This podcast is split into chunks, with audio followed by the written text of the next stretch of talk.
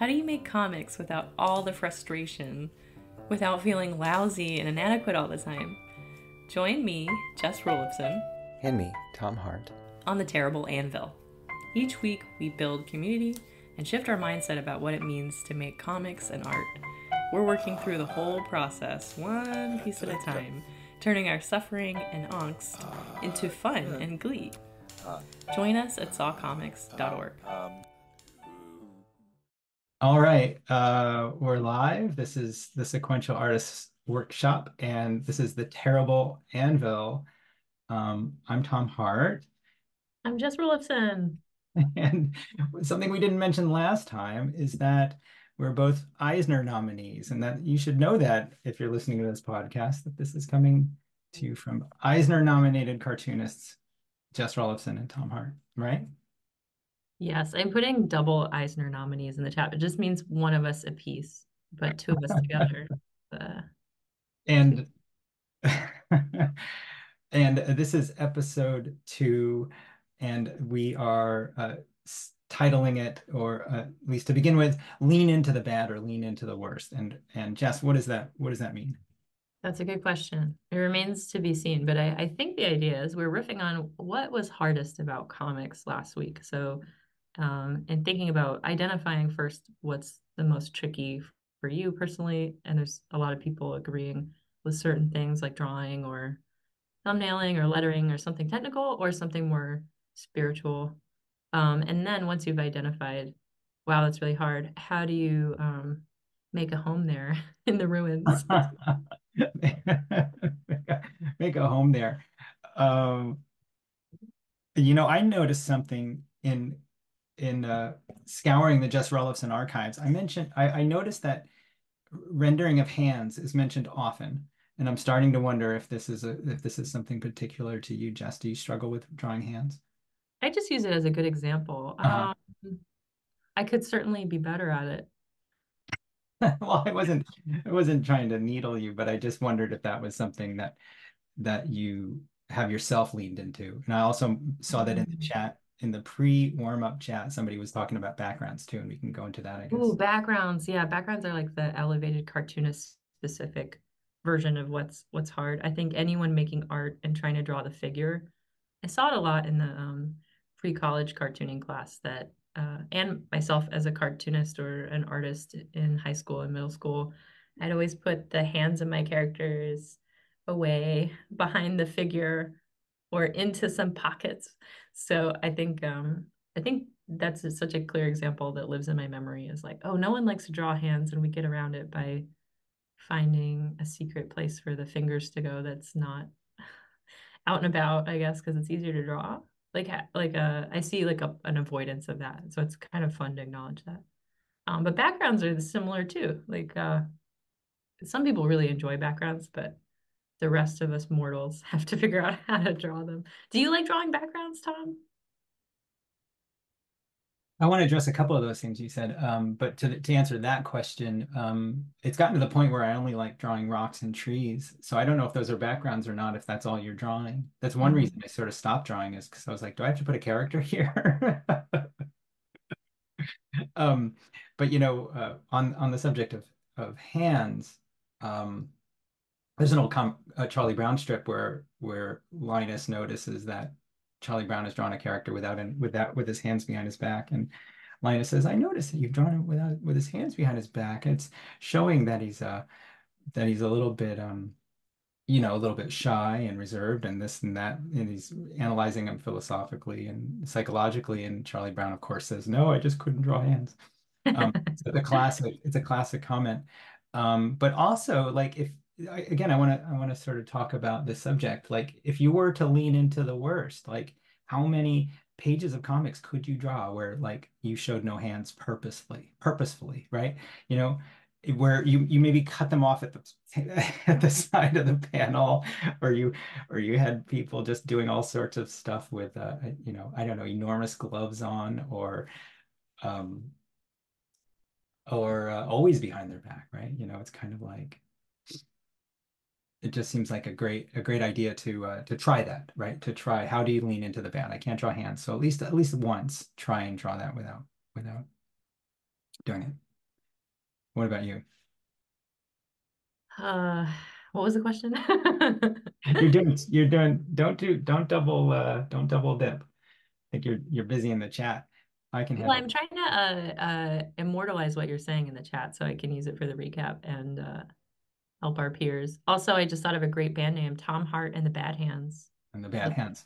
So um, but let's we can um but again t backgrounds is another thing and, and like and you know there there's again building on what we were saying last week there's no right way to make comics right and if you really really really aren't aren't going to draw backgrounds because you've just decided that that's that's just not your thing you could easily make good comics without them um Garfield has very few backgrounds but but also you know you can make a comic of that's just monologues or or dialogues you know there's plenty there's plenty of ways around it it's just that you might have to change you know your epic fantasy comic might not work if you're not drawing backgrounds but other comics might so That's true. Um, yeah, I, I'm trying to think of where I started with backgrounds. I tended to draw every leaf on every tree, which was a thrill, but also um, after after one of the first times I printed my own zines and went to a comics festival, I saw how quickly people read comics, i.e., pick it up and throw it back down on the table and wander off. I was like scandalized. I was like, I spent all this time drawing these leaves and no one's appreciating my amazing uh, backgrounds. So when I realized no one was looking, I was like, oh, maybe I don't have to work that hard. And I wanted to work faster. So I, I started kind of, for lack of a better word, drawing more cartoony. And uh, and then I kind of forgot about backgrounds and was okay with not really having very much in there. And uh, I'm not very good at perspective. And Tom has called me out on that before. He's like, this doesn't look right at all. And I'm like, I I know. but uh but I but now I'm realizing I there's kind of, you know, I I kind of think of bootleggery sort of things you could do. Like, well, if if something's really close to us, it'll be big, and if it's really far away, it'll be small. And I play more with scale and design, and I can get away with um insinuating a background or a space just on the design alone. Um, and I've I've really come to understand the value of props in uh, trying to make comics like the last piece we did for the Boston Globe, thinking about making a print comic and also making a version of the same comic that would work as a vertical scroll. Some of those elements sort of float in space. So I think someone mentioned things float in space.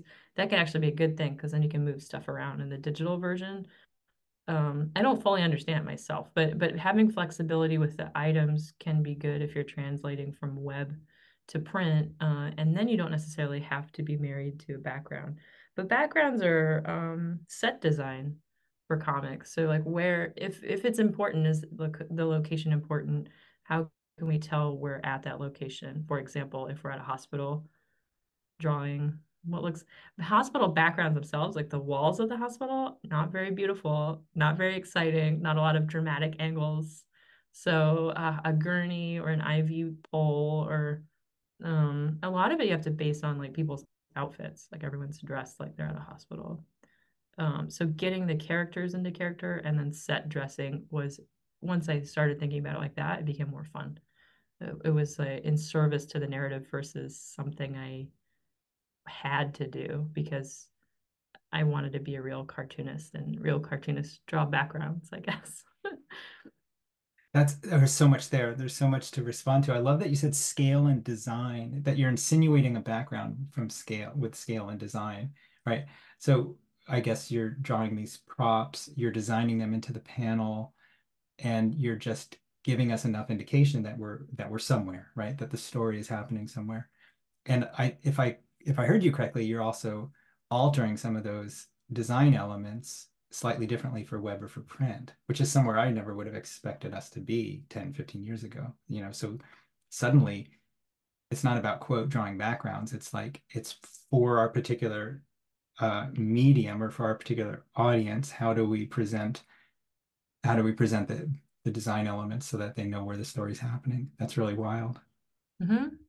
And I, I don't know. I've only I've only watched a little bit of improv comedy, but the really, really good stuff is so funny when people make a big deal out of a prop or a situation or something, and all the actors are rallying around this small detail. And uh, I I think that's something that's happening happening with me subconsciously when I'm trying to build a story in comics is like, what's this weird prop? Like in the last comic we did, there's a a scanner like you would maybe see at a, a grocery store, but you scan all the different barcodes in the in the patient's room and uh, medicines and the bracelet that the patient wears. Um, and it's really annoying. It makes a beeping sound, and I was and I there and and uh, the whole comic was about all the loudness of, of of being in the hospital and all the beeps and things, and um, it's it's it's kind of a humorless experience to be very sick and in the hospital or taking care of sick people, but something about that I thought was really funny, I guess, because I'm easily annoyed and I lived in New York too long and there's always a noise that I was like, what is that noise? So um so this object, this like weird scanner, it's like doesn't have any hard edges. It's phallic. It's hard to draw. Like uh, and it flashes and it beeps. It, it, seemed kind of comical to have this like weird object that was um had a lot of power over the characters in the comic. And it helped remind us readers that we're in this loud, weird medical environment, right? Constantly mm-hmm. scanning you and and yeah, wow, that's what that's really interesting. Well, and maybe like some of the props you can use in a comic have have their own storytelling abilities. Like they're they're sort of like miniature best supporting actors and actresses. Like the scanner became an illustration for like how technology is a barrier between the human caring for another human. It's just this beepy loud thing that you have to mess mm-hmm. with.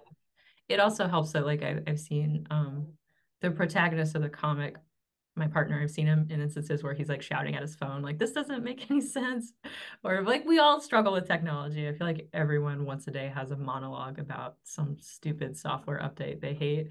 Tom can't ever find how to raise his hand on zoom. I i don't even know how i got here. We're lucky we found the link. It's a miracle that this podcast is being recorded but um so there even though that's hyper specific it's very relatable. Uh so so i think you can lean it maybe leaning into the bad is like mm-hmm. I didn't go into that comic thinking, man, I can't wait to draw this scanner. it's like I hate drawing hands. I don't know if I'm good at them, but then having a hand holding this strange thing, I was like, that's gonna look weird. You know, going into it, you think maybe this will look weird. Is this gonna make sense? But I could understand the uh, the point of it and the humor in it.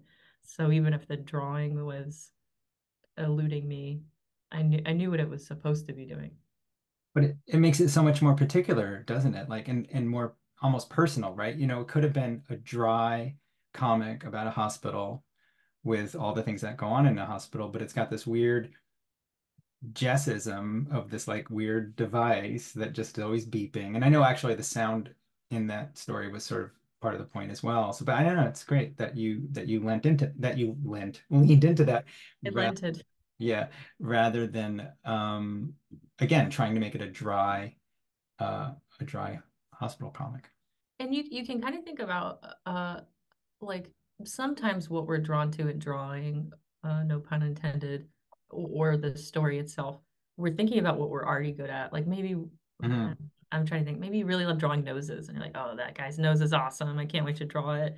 so that's a little bit of something to look forward to but in my head as like technical medical equipment and how big it should be like i, I did have um, my husband take some pictures of certain things and i did get him i was like can you take a picture of your hand with the scanner um, like it's good for me to have photo reference but it, if you go into it thinking it's going to be really difficult you could also go into it thinking how is this really funny and mm-hmm. that's something that motivates me i guess because they keep drawing serious things and I always joke that I want to draw butts. I haven't haven't gotten to draw nearly enough butts in my career yet, but that's that'll be my second act, I guess. But um, but yeah, thinking about what you're what you want to get out of it, like uh, I don't want to draw technical medical equipment, but that is something that I sort of have to draw in for the sake of the story. But how can I make it X Y Z to be to lean into the the bad, I guess. Um. Okay. So let's pick up from last episode where we were talking about that, or let's pick up some things off the list. What are some yeah. people are asking about related to this topic? Well, that's a good question. We have a couple of uh, comments, and um, no one's ever under pressure to stay on topic because we don't. But uh, but we did ask on the network. We're like, okay, this week's topic, lean into the worst. And um, I, I sort of asked, uh, you know, I think how did I phrase it on the network? I'm trying to find what the question was, but what do you do? Or when you notice something's not going so great, uh, or Oh, what part of it is like specifically even worse? We we kind of asked last week what's bad, but we're like, what's really, really bad? It feels like the sequel, I can kind make as you go Um, searching, I can make a little comment because it came up in the in the network just today, Sure. just about a half an hour ago, and one of our students, um, uh, I think it was Eva said, uh, I, they were posting a pencil drawing, and they said, I quickly learned that my eraser doesn't like being an eraser; it's more of a smudger. And to me, that's smudge, make a smudge comic, make it super smudgy, you know, which I know is Oh, not everybody's inclination because they want the eraser to do the right thing, which is like clean it up, right? But yes. oh, I wanted to see a I love that. smudge There comic. should be a, a prison for whoever invents these erasers that are just smearing things around. Why are like 80% of erasers are just nonsense. But it is funny, right? When you where a good eraser is hard to find. This is life. How do you lean into it? Um, yeah, that's really good. Uh, one of the questions we had this week, uh, I'm trying to find it. Well, one of the early comments we got um, was from Helen, and she was wondering how can we contrive external deadlines other than self-imposed deadlines? And sometimes deadlines or just getting work out the door is one of the hardest things to lean into. We we want so much to share our work. I feel like sometimes we don't necessarily want to do all, all of the work. We we want to do the work, but certain parts of it are really hard to slog through. And then life being what it is, things come up and it's hard to be regimented, I suppose. Um, I wonder Well, if you you're you're pretty good. I know you said well, and you got sick of it. You you laid out a schedule for yourself. You're doing like a page a week, right, Tom? I can't even remember the days, but I did a song a day for a while. But I think what Helen's asking is like, aside from those self-imposed ones, which is like, I want to do a page a week or whatever, how can how can we create some external ones? And a lot of time that's, I think, going to come down to accountability and people, other people waiting for it, right? So And the chilling realization of your own mortality. If you can just get that lurking at all times. If you you wake up mm-hmm. fearing your own death. When you put the big grid in front of you where you were like, oh, I have X number of days to live and at best, and like this is the number of comics I can get done. You mean that? I think we did have a student uh, like uh that was uh maybe not exactly in their golden years exactly, but on the um the short end of of the uh traditional uh human lifespan and they were like, I want to make like 10 of these. Do I have enough time on this mortal coil to finish 10 books? Can I do this? Yeah, well, it's yeah, it's tricky, but um, but let's answer Helen. That I, to me, I I really do think ex having somebody waiting for it is really important. Yeah. Sometimes that somebody can be an accountability partner. I've had that a couple times where I'm just like, just make sure I send you an email on Thursday showing what I did, right? You know, that alone can help. Um, better is is having a, a little group of people expecting it like and that can be like hey we're all there's like four of us and we're doing our we're our twice yearly anthology and we need everybody's thing in here by you know Valentine's Day or whatever. And then everybody starts to get mad at each other you know if it's not there. Um Yeah. but then you know and you can scale that up you know that or it can be like I, I want to get this done by SPX because SPX is coming out or I have to get it to submit it to the Saw anthology or whatever. But but having somebody who's going to be disappointed but lovingly disappointed if you don't deliver I think to me that's that's the, the way to do that yeah Totally. Rob, Rob says in the chat you do not want to let someone down Mhm. Yeah, and he had also shared similar to what you said that uh, there are conventions and anthologies and things you can participate in that have a natural deadline. So, hey, are you going to SPX, the Small Press Expo? Um, oh yeah, I'm going. Do you want a table together? Let's split the expenses. Well, we need something for the table. Do you have a comic? "Uh, I haven't been working on anything. How's it going with you? Well, maybe we could cobble together these things we have. Um, so yeah, sharing resources, but then also sharing the energy of building something together and getting it out the door at the same time is really, really exciting. What would you say, Tom, to someone who didn't have any comics friends yet, aside from please join us at yeah Comics? I mean that's just a that's just a chance for a commercial break, right? Like, well, did you ever have, I mean, you're a social person and I am too, but did you ever have periods of time where you're working on something and it felt a little lonely? Like it was hard. You didn't really necessarily had uh, externalized accountability? Um, I think I didn't I didn't really do anything until I entered college and I met a couple of friends and they and we were all on the same page and we did weird little anthologies. And then it became like, hey, we want to get this out by next Friday. Everybody's got to have their thing in. And, you know, there's a little bit of wiggle room because everybody's flaky and they're 19 years old or whatever. But, um, but ever since then, um, I think I've always been a part of some small group. However, I was always the weirdo when like everybody was like, "Hey, we're all going out to the bar for beers and French fries. Do you want to go?" And I'm like, "No, I'm staying home to draw," because I actually liked drawing more than a lot of other experiences.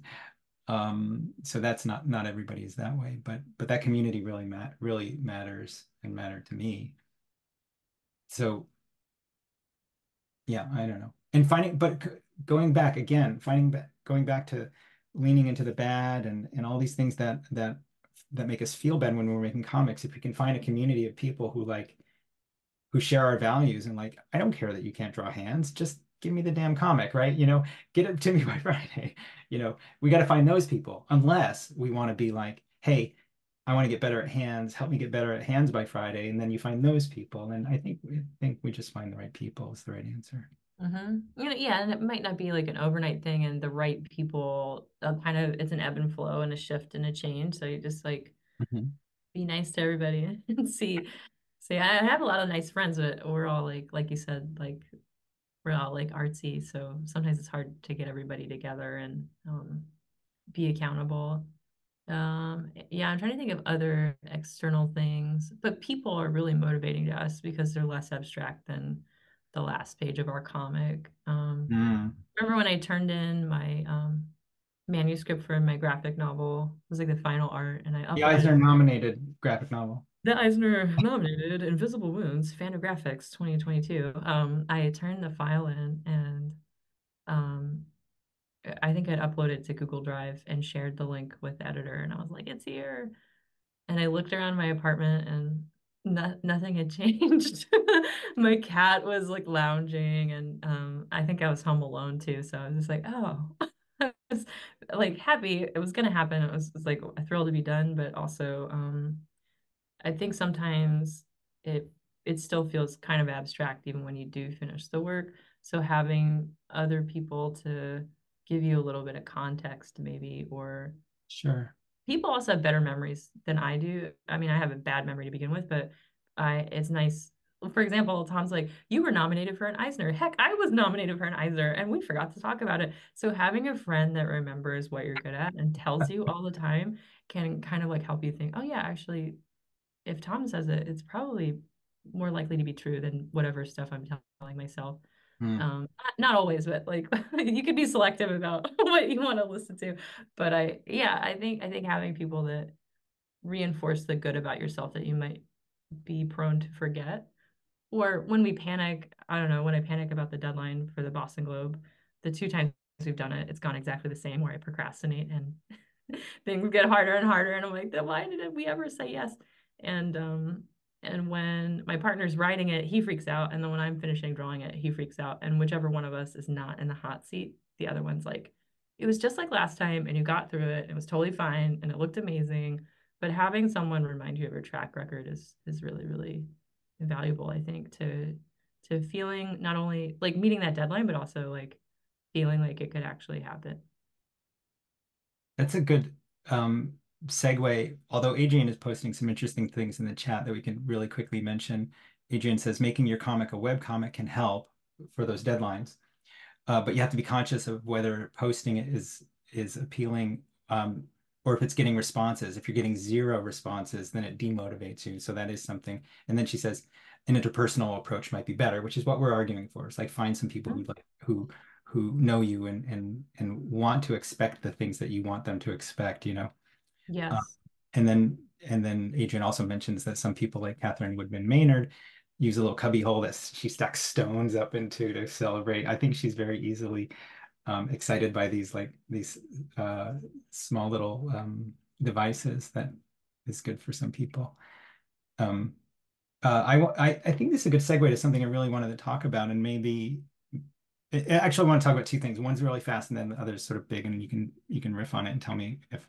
But one thing that we try to do at SAW, especially in the graphic novel group, where people do come in with a, an idea for something they want to do in six months or something, I say that a lot of times we we see that person you already you want to be. Like you know, we can already imagine you having finished this book. You know, um, and we really don't care if it's good how if it's as good as your brain wants it to be we just want you to be that person that you that you came to us with came to us as right? This person with this um with this project. And i don't know maybe i'm muddling it a little bit but the, the point is is that we we believe we, when we sort of like create these little groups kind of impromptu we believe that everybody's capable of this. And so a lot of times we're our own we're our the biggest detriment is ourself. Like we're the ones who don't believe we can do it, but we have all these people in this network anyway who do believe we can do it. So I, I, I just hope we lean on each other a little bit for for mm. that help. Um, lean into the worst by leaning on the best people. but the thing I wanted to to riff on is um, is in in worrying, and this is riffing off of last week, worrying about like who wants to read my story is this story good enough and stuff like that is that um I think there's a ritualistic uh, aspect to some of our storytelling and some of our art making that we need to uh, lean into. Um, there's a lot of there's a lot of things that we do in life that's ritualistic, and we don't do it because it's original, or we don't do it because um, Barnes and Noble is going to knock on our door, you know, whether it's getting married or showering or any number of other rituals things we do. I, let me see if I can think of some other things. Um, but we do it because, um, well, for a number of reasons, like um, life will change in some way once we've done this thing, right? Um, and I'll get particular and I'll talk about comics. Like I, you know, I had um, I made a I made a comic about grief. I made a comic about grief a, a early, but not super early, but early enough that um that that particular topic hadn't really been explored very much in comics. I don't know if that's true anymore. And I don't think if it matters. What matters is having gone through the the, the I think I think the grief memoir is a good ritual for people who need it is sort of where, where i'm getting at. I think the whatever comic is a good ritual for anybody you know? If if you're being called to make a certain kind of comic then lean into the ritualistic aspect of it. Lean into the um the belief that that doing it in a small community again i think the community is an important part of ritual i'll talk about that in a minute but leaning into the why you want to make it and doing it for those reasons um, I think will serve you in motivating you rather than the belief that like it has to that quote somebody is out there wants to read it and and then thinking about agents and publishers and all this stuff, which always always gets people crazy. Like, but thinking of, of it as like as a as a as a life transition that we want to go through, right? I want to finish a graphic novel. I want to make I want you know, or you know, I I want to do a nonfiction comic about this topic that really moves me because I want to understand it better. I want to present it to people. And and again, and on the tail end of that ritualistic aspect, anything we do that is ritualistic on a on a on a, on a medium to large scale involves the community in some way anyway, right? We we we get married or we have funerals or all these other things we do with the community present, right? Because they are they acknowledge our transition from one part of life to another. I was not a graphic novelist, and now I am because a handful of people in my community have read it. Anyway, sorry, I'm just that's that's what I wanted to sort of get to because I really think that there are a lot of people we do we see we do see some overlap at SAW, for instance, in certain kinds of stories. And every once in a while, somebody gets hung up and saying, like, I, well, you know, why am I telling this story? It's already been told. That's not, that's, I don't want to see people getting hung up on that. I want to see people saying, I need to pass through this. I need to, I, I, desire deeply to to make this work and to show people. And besides, you and I know everybody's story is different anyway, and I I really like that. But that's hard to it's hard to believe sometimes when we're we're in the beginning stages of something and we're feeling bad about ourselves. But um, so I want people to realize like it's not necessarily about you telling a unique story. It's about going through this process that we're here for and that we want to we want to celebrate on on the other side. Phew, that was a long one. Sorry. Don't say you're sorry. We used to have a sorry jar. Oh. Anytime someone said sorry, we had to put a quarter in there. But wait, wait. I have to say good or bad. I, I, rock. That's what I have to say. Yeah, that's what you, you would pronounce it wrong. It's uh you're welcome for the monologue. Um yeah, and then we'd we'd end up with a lot of money in the sorry jar because there were other things that were um, off limits. I think three things. Just saying, I'm just saying that was outlawed. Um, sorry, like copious sorry. Like if you step on the cat, yeah, it's okay to apologize. But and then um, air quotes. You're not allowed to use air quotes in the office. And we ended up with like $20 at the end of every month that we bought cupcakes with uh, relentlessly. So I don't know if we were learning our lesson but the cupcakes were great. So what um, then? What I, I don't want to digress too much because I do hope you'll you'll say something in response to what I'm saying. But we could do that at comics too. Anytime you say like, "Sorry, I didn't do the hands well," or mm-hmm. "Sorry if my tree looks bad," it's like you got to put a quarter in the jar. You got to PayPal somebody. I don't know. Yeah. Oh, that would be good. And then we'll take the money and I don't know. Send it to do something really good with it. I I'm off the top of my head. I'm not sure, but um uh, well, in response to what you're saying, well, it's fun. So, um, a habit that we try to get into on the Zoom calls is we each try to paraphrase what the other one is saying in the chat, which also helps me build a recap for the Mighty Network that Saw does kind of debriefings on after, before, after, and during podcasts and other things that happen. Um, and it's also a really good note. Uh, Tom mentioned that um, we're building the Bootlegger's Guide to Comics, which is a book that's uh, being written right now, but it's almost like it's being written in real real time.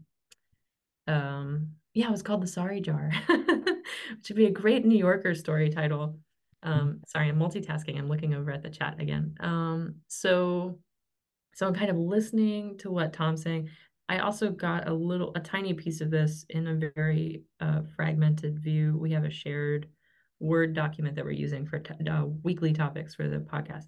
And all it said was Tom, rituals will explain or something like that. So I was like, oh, I, I want to hear what Tom's saying. So I was processing it in real time with everybody else and, and trying to think about it. Um, I, I like where what you're saying about where we focus our energy and our, our spirit when we're thinking about the thing. And you're like, take that same energy that uh, you're using to worry about your commercial audience or uh, the viability of your story if 100 people have told the exact same story before you um, and and channel that energy into this is something I'm doing without anyone's permission because I want to, because I'm present here and I'm passing through a place. And on the other side of it, there are witnesses that are going to cheer me on, like a marathon or something.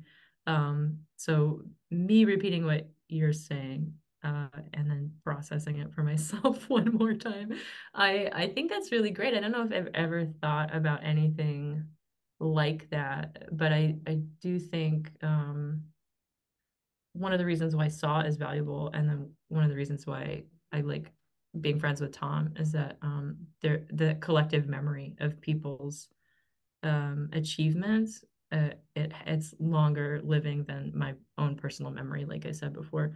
So there's a lot of times it's not even not even some case where I'm apologizing or actively um, diminishing what I'm doing, which is something I have a habit of, and I know a lot of artists do that.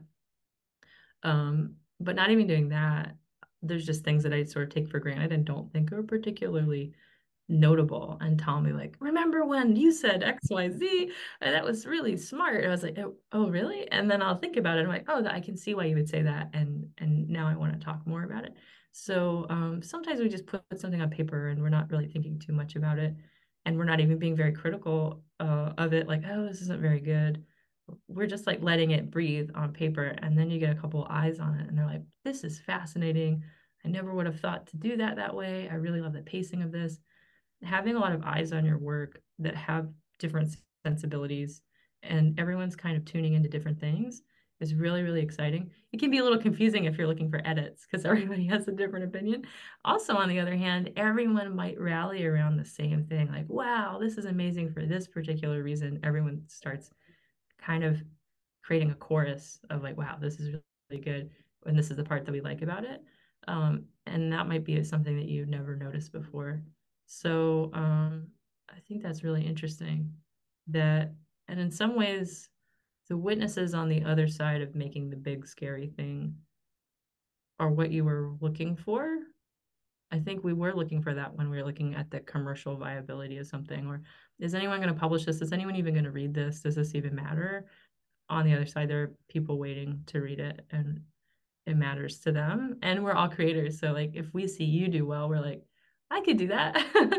and and that's a big part of um, when I teach a class it's all I'm like, I know that you guys can do this because I did it and I really didn't think I could do it. So if I can do it, I know you can do it. And I'll help you, I'll help you find the way. Um, so there is this kind of proof in the community, like, well, if they did it, it seems possible. Like to meet, I don't know, if you ever like uh, I don't know how many people I've known that like have won the lottery, but I know a lot of people who have gotten their driver's license. And I failed my test twice, but I still got my driver's license. I would never drive a car right now, but but but knowing people that have done the thing that you want to do makes it feel like you're in the right place. It makes it feel a little less scary. It also makes it seem like a little less strange. Like, oh yeah, you can you can do that. You can make you can make more than one graphic novel. You can make a bunch of them. Um, it just sort of normalizes it. I think that's really cool. Mm, that's great. Knowing people, I just put that in the chat. Knowing people who have done the thing you want to do is a big help and normalizes it. Cool. Let's look at this list. Oh yeah, so that was our first one from Helen. So thanks, Helen. I hope we kind of talked a little bit about Helen's question, external deadlines. So we kind of did. People seem to be the magic sauce. And then we had another one. Um, this is interesting and just sort of a question in answer to our question. I want to know, does anyone ever feel guilty for drawing? I'm having some issues with this particular thing. It's hard work, but I like hard work. That's fun it ends up not being hard, but the guilt is there. Like I'm maybe an imposter or something. And um, so that was the question. I initially responded. I said, I, I feel really guilty when I try to sit down to work on my novel, and I feel like less of a writer than an artist. So maybe there's something to the imposter thing that our questioner asked. Um, and I don't know if I have a great answer, but have you ever felt guilt for drawing or, or making a comic? Me? I yeah. I am, no, I'm I'm such an obliger and and like a busy homemaker and also running the school that I feel guilty every time I draw because I'm like, oh, I'm not help, I'm not serving somebody else right now. Um, so it's terrible. so like a lot of things, you have to like really put clear cut boundaries on things. And so sometimes I have to be like, okay, I'm giving myself an hour and I'm not going to feel guilty because it's only one damn hour in this entire week or whatever. Um, and I know everything else and I've cleared the decks and I know everything else is taken care of, right? I don't do that enough. So therefore, I feel guilty more often than I should. I should actually compartmentalize a lot more um, and clear the decks and be more way more systematic about it but um, but in fact, I try and sneak it in, and I feel and I feel and I feel kind of lousy. Um, and then, but the questioner was also asking, like, when it like when drawing goes easy, they feel guilty. Is that was I understanding that correctly? And um, yeah, yeah. And, uh, sure, I get that too. Um, so what, I felt, yeah, I don't, I don't know if I have a good answer. I liked what you said, Tom, that you have um, these clear boundaries you have to make in advance to um, be like, look, I mapped it out. Like mm-hmm. the hour of free time. I, I said I was going to do it. So you're a person of your word and you're showing up for that. So it feels like a little more like you're um, taking it for yourself and intentionally versus like an apologetic. Uh, but but then like you said, there's sneaking sneaking in to get a little bit of the art stuff. Yeah. Um, I don't know. I mean, I have more guilt with uh, with trying to do things I'm not very good at, like trying to write prose.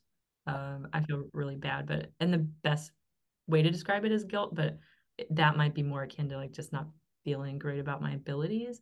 But usually when I'm drawing, um, I don't spend enough time in regular drawing practice or making personal projects. So usually there's someone on the other end waiting for the thing I'm working on, even if they don't know it. Like I recently did a little tiny drawing for my grandma. I drew her dog and I wrote favorite grandchild. and I thought it was hilarious. Um, and it's true. Um, also, she doesn't, I don't think, I mean, I guess I'm her grandchild, but I mean, the competition middle-aged humans and then like really adorable dogs. So it's, um, is no contest. But, um, but I think if there's a particular person in mind, for example, if you're working with editors that have a deadline, you're like, I don't feel guilty working on it because someone asked for it and sure. theoretically they're paying me for it. But I think that's uh, de-incentivized me working for for art's sake, for just making a thing. Um, right. Well, that, in a sneaky way. As an Eisner nominee, you're you're often contracted for things, and so yeah, but again, high demand. yeah, no, but um, but yeah, actually having that having that contract probably does it, it it does alleviate guilt the guilt of course because you're no longer like you know being a you know playing you're no longer like just kind of doing it for yourself I also wonder if that's like a like a positive role, not to make it culty and about Saw, but this is a Saw podcast. But uh, I wonder if that's like a positive role if someone's in the year long program or the graphic novel intensive or even in some of the weekly drawing groups or some of the free things that are available um like knowing there's like a class structure like a course structure not not a, a mm-hmm. class. You know what i mean? Does that make sense? Like i wonder if that's something that's positive out, out of the structure of uh having having um you know quarterly projects or an anthology coming up or or just the i think in the graphic novel intensive we don't necessarily have benchmarks. We get we kind of give you anecdotally, here's where you might be in your project, but it looks different for everybody. But we know on the calendar, the program generally lasts for six months. So just also having a time structure makes people sort of think about what they want to be accountable for in that amount of time realistically. Um, and that's really helpful to kind of like have parameters. Um, yeah, and again, it's a shared experience. Like everybody's in the same sort of the same sort of um, system of like I have to get this work done in this amount of time. Other people are doing it. I can do it too. Um, with with a training like the certificate course or any kind of art school or something, usually there is um, there's a reason for these parameters and for these deadlines, and not questioning them is a really good thing to get used to, right? Like it, I just have to do it and and hope and hopefully that's something you can extend past art school. You can be like, I want to have I want to finish a painting by Thursday. Don't don't ask why. Just just do it because you've given yourself an assignment. It's really hard to carry through, but but it's it's your job as, a, as an art student if you're going to get quote the grade. yeah, yeah. To do, to do that, so it's really good training. Yeah. There's some comments in the chat. Do you want to read them, Tom? Um, Oneita says there there's a lot of should this and should that. Um, if I'm working on the things that are hard, but I'm getting somewhere, I'm supposed to be already there. Oh yeah. Oh my gosh. It's sort of a catch 22 obnoxious, obnoxious self-criticism. Yeah, I'm that way. And again, I'll I'll this will be my one minute where I talk about music in the podcast. Yay! but, but I'm the same way with like I'm like I'm so new to what this new art form I'm trying. And I think I should already be good at it. And so I'm just like, ah, why aren't you good at this yet? But it's actually fun to sort of muddle through it and to not be good and to make garbage. But I for but it's only sometimes fun, and the other times it's not fun because I'm I, I don't know, I'm a realistic person with with with uh, aesthetic beliefs and, and I'm not hitting any of the standards, you know, but but um but if I let myself just be garbagey, it's fun. I think that's what I think that's what I'm trying to say. And Darlene says, took me years and years to set boundaries for myself to make art and write. It wasn't until community opportunities opened up online that I realized I could make art and writing a priority. Yeah, that's great. And that's that's so great. I did I was in a writing group a long for a long time um in my early 20s, maybe 21, 22. and uh, we'd show, we'd go weekly, and I was like the youngest person there. Um, and also I mostly wrote word jazz. so there'd be a topic, we'd reach in a hat, we'd be the topic would be like, um, uh, yeah, I don't know, yesterday's news or something, and I'd be like, bah, bah, doo, bah, yesterday's news going at you. You know, I was just like, and it wasn't until, but I would write page after page of this stuff, and it wasn't until decades later, and I was still in touch with a couple of those people until decades later, and I realized he must have hated me. and I actually had the had the fortune of meeting uh, re re-meeting one of these people. His name's John. He's in Seattle at a conference just last year. And I said, John, I just realized like I must have been so annoying. And he said, You were finding your voice. I think on the topic of socialization, like trying trying to meet the right friends, making real real human connections out there as a cartoonist, from cartoonist to cartoonist, it's important to have friends that tell you what they think. It's also important to have friends that do not ever tell you what they think. Yeah, that was a Uh, that was a very welcoming community. And you know, I didn't you know, I didn't do anything bad in their living room and I just was annoying with what I was writing and but I was finding my voice and they gave me that space. It was really wonderful. And he's and that's cool. yeah. So maybe another thing on the list, or what do you think? Yeah, so that's just um Just this week's uh, nod to word jazz. You don't know what to post on the network. Uh, we give you permission to post what you want to post. Um, uh, oh, oh, this is a good one from Virginia. This is, I thought this was great. My drawings float. This is one of my issues. My drawings float. This means I have an idea. I draw the character or characters. They usually float in space, uh, maybe the space on the page or the space in panel. I don't think they're talking about literal space, so that would also be awesome and very funny if that's all you ever drew and wasn't sure how to get out of the space zone, but I think you just mean no backgrounds. It seems too much of a bother to include backgrounds. When I do, they they also float. Nothing touches anything else. My lines don't even connect. I thought this was great. Um, this becomes an issue when I try to do a flood fill on the computer with with digital work. You try to fill in an area and the whole thing, the whole picture gets gets dark. It becomes tedious to finish the illustration. I'm doing a project and struggling with that now. And I wrote on the network Ooh, uh, the anvil in space. the terrible anvil goes to space. That's actually really fun. Um, I used to really hate backgrounds, and now it's one of my favorite things. And I, I don't really know why that is. And it's I don't think it's because I've gotten that much better at them, but I've made peace with them. And we sort of talked towards the beginning of the call about um like props, I guess, like thinking about the use of the information you're providing in the background. Um, another thing I noticed too with backgrounds is that um, in, in movies, for example, music videos, you see it in uh, car commercials, any kind of anything that we're just trying to deliver some info with film in particular, you have what's called an establishing shot that shows, let's say, the exterior of the house of Home Alone. And now we know that that's where we are and what time of year it is, and there's Christmas decorations, and we know in, in five seconds or less that we're the where we are and what time we are in and what what what the universe looks like.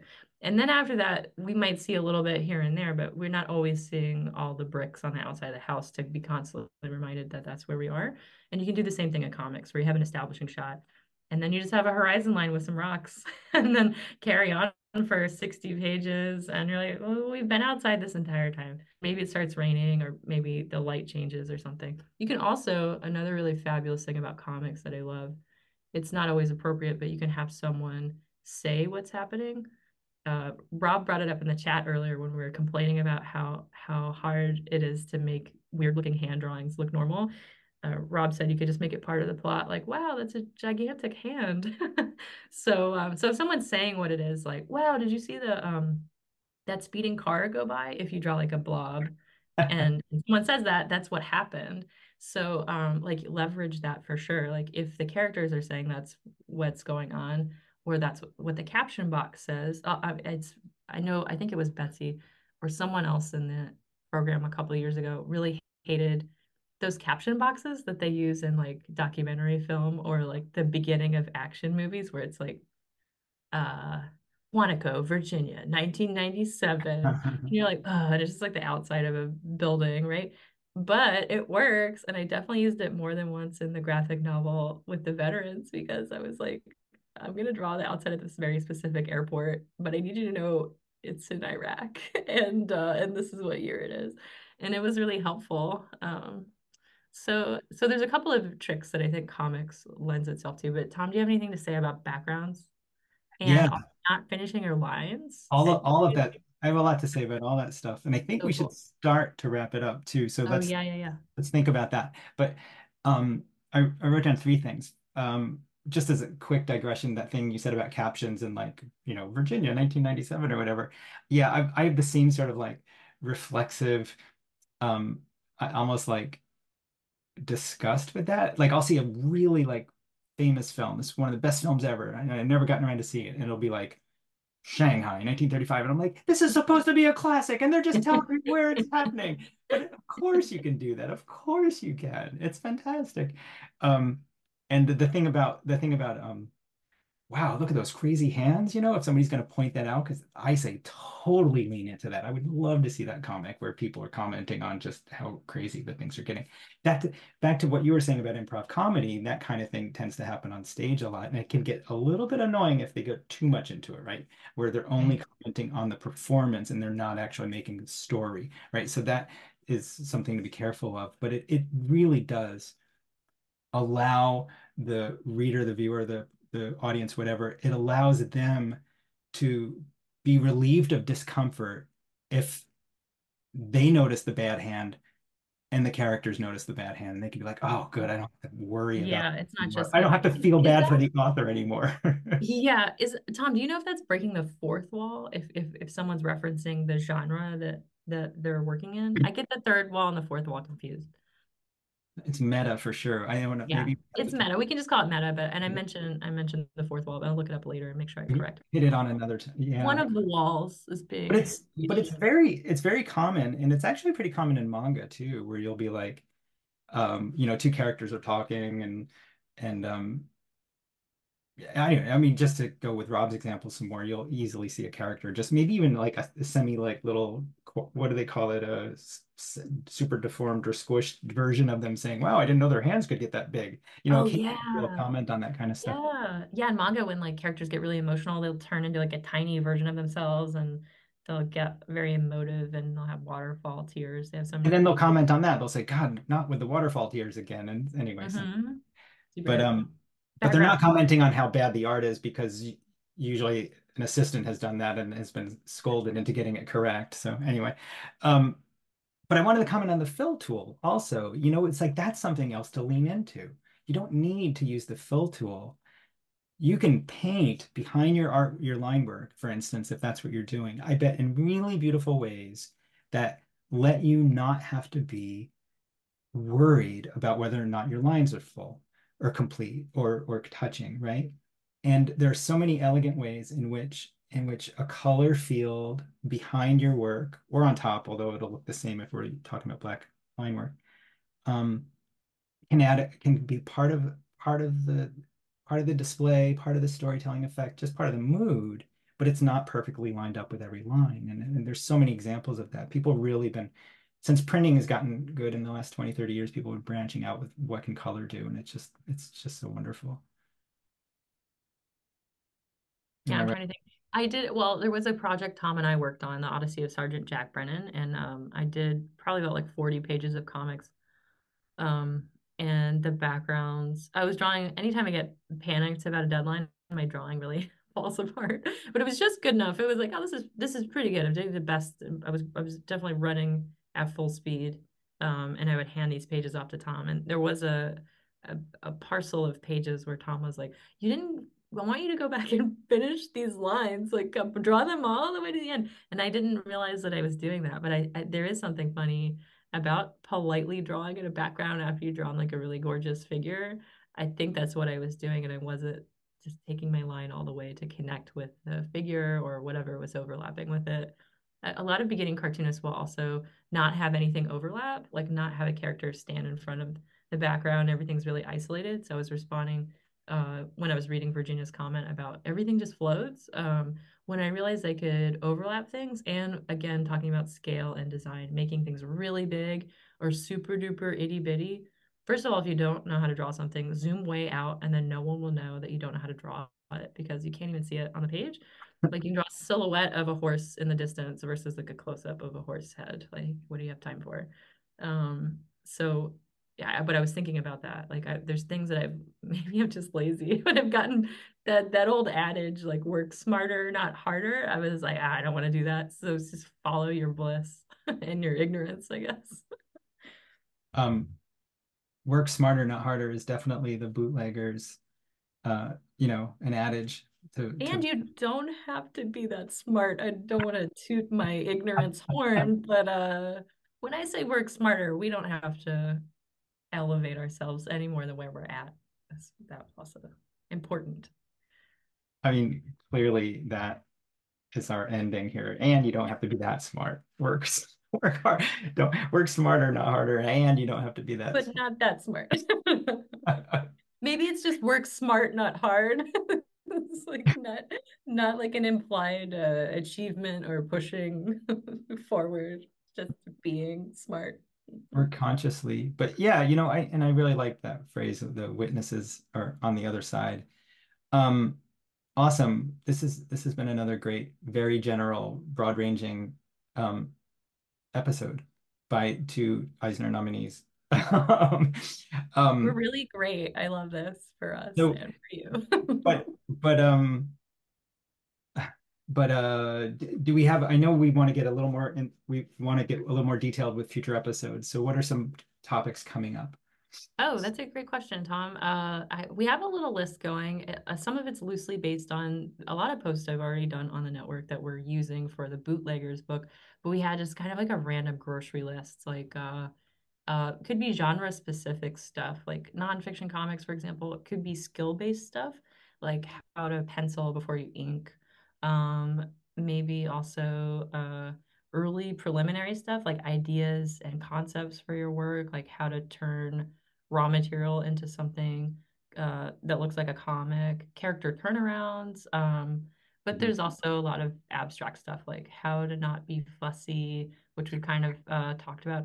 Uh, working really, really rendered versus working really loose, like cartoony or, or realism. What what's the balance for what you're working on? Like, do you want it to be loosey goosey or fancier. So we have lots of different stuff. I feel like a lot of it is about drawing, but I think there's something about in all of these questions about sustainability. Like I, I want to make comics with comics take a long time. So how do I do this is the first question. And then like how do I keep doing this? And then how do I make this, you know, a little less painful? Hopefully fun. Great. Okay, we've got a long list. That list will put in some organized fashion in the SAW network. And we'd love to hear some people riff with some specific questions on that. Um, yeah, how do we, how do I, how do I keep it sustainable? That's a great question. I think, I think art, personally, I find art as a sustainable practice, as something that is with you for a very, very long time is extremely rewarding. Um, so also, I, I hot take here. I think being bad at it is is a sustainable practice in itself. Like if, if there's something that's always bothering you about it, that's what keeps us going back. You're like, the neighbors have done XYZ with their trash again. Like if we have a thing we are obsessed with, I think that's as much as we don't like it, maybe that's this weird motivator. Eh, you know what? I, I can't let that slide without saying there's this there's this idea like let's say our one of our cartoonist students or friends, it just keeps drawing those bad hands, right? We're just gonna be like, there they are with those bad hands again, and we're just gonna keep coming back for it. You're right, you know. Yeah. And there's that there's that phrase, um, keep giving them you until you is what they want. Ooh, which I once and I really like that phrase because like bad hands and all, you know, let's just let's just keep let's just try and be I mean, we have to be earnest and I think we have to be sincere, kind of like Linus in the pumpkin patch. But but um, if we can't get those hands right and we keep making them weird, then we're going to start loving them. Yeah. And I think I said that on the last call is like trying to find the worst part of yourself and leverage that because I know that's always going to show up to the drawing table It's like my inability to do XYZ. I'm like, oh, this again. Uh, so if you can count on that being there, it can kind of be this really funny place to live where you're like, oh, okay, just gonna Okay. hang out. Let's leave with Rob's quote, I think. Uh, although I, I- want you to ask me about um, the King of Morocco someday, some future podcast. Um, but Rob says, Dolly Parton says, figure out who you are and then do it on purpose. That's great. Perfect.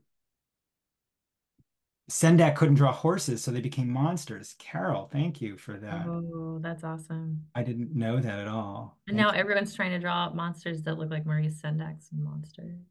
right? And that's how invention happens. All right, Jess, marvelous talking to you again. Everybody here at SAW, thank you so much for being here and and and um, being a part of the community, being witnesses to everything, and being being your own your own self that you are in the Dolly Parton way. I mean, um, Jess. So we're not recording next week, but we're recording in two weeks. That's true. So our next episode, the live recording, is gonna happen on February 1st, the second That- month of the new year. It's flying by already. Um, so we'll be happy to see you. Probably in the morning. We're not sure, but That'll give us some time to uh, post that list and get get some of those Yep. topics rolling. And we're gonna yeah. So if you're in the Saw network, uh, what is that? Sawcomics.org. Yeah. Trying to talk like a professional on a podcast. members Uh, that saw comic stuff. Yeah, so go there and uh, we try to do recaps of, of the podcast and post links to the new episodes and solicit more questions. So we love hearing from you and we'll we'll give you like an organized sort of what's up next on the podcast episodes that are forthcoming. Look, I've never said this ever in my life. Uh, look for this podcast wherever podcasts are found. I guess you say that, and like us on whatever, and rate us or whatever. I don't know. All right, Jess, I'll talk to you next week, or or in two weeks. I'll talk to you before that. Everybody else in the network will talk also. Thanks so much. Thank y'all. See you later. Thanks for joining us. This has been a production of the Sequential Artists Workshop, or SAW. You can find us on social media at Comics Workshop and online at sawcomics.org. You can hear about our many courses at learn.sawcomics.org. SAW is a nonprofit and supported by people like you. Learn how to make a tax-deductible donation at the donate page of sawcomics.org. You can join our free community of comics explorers at members.sawcomics.org. Thanks so much for being here.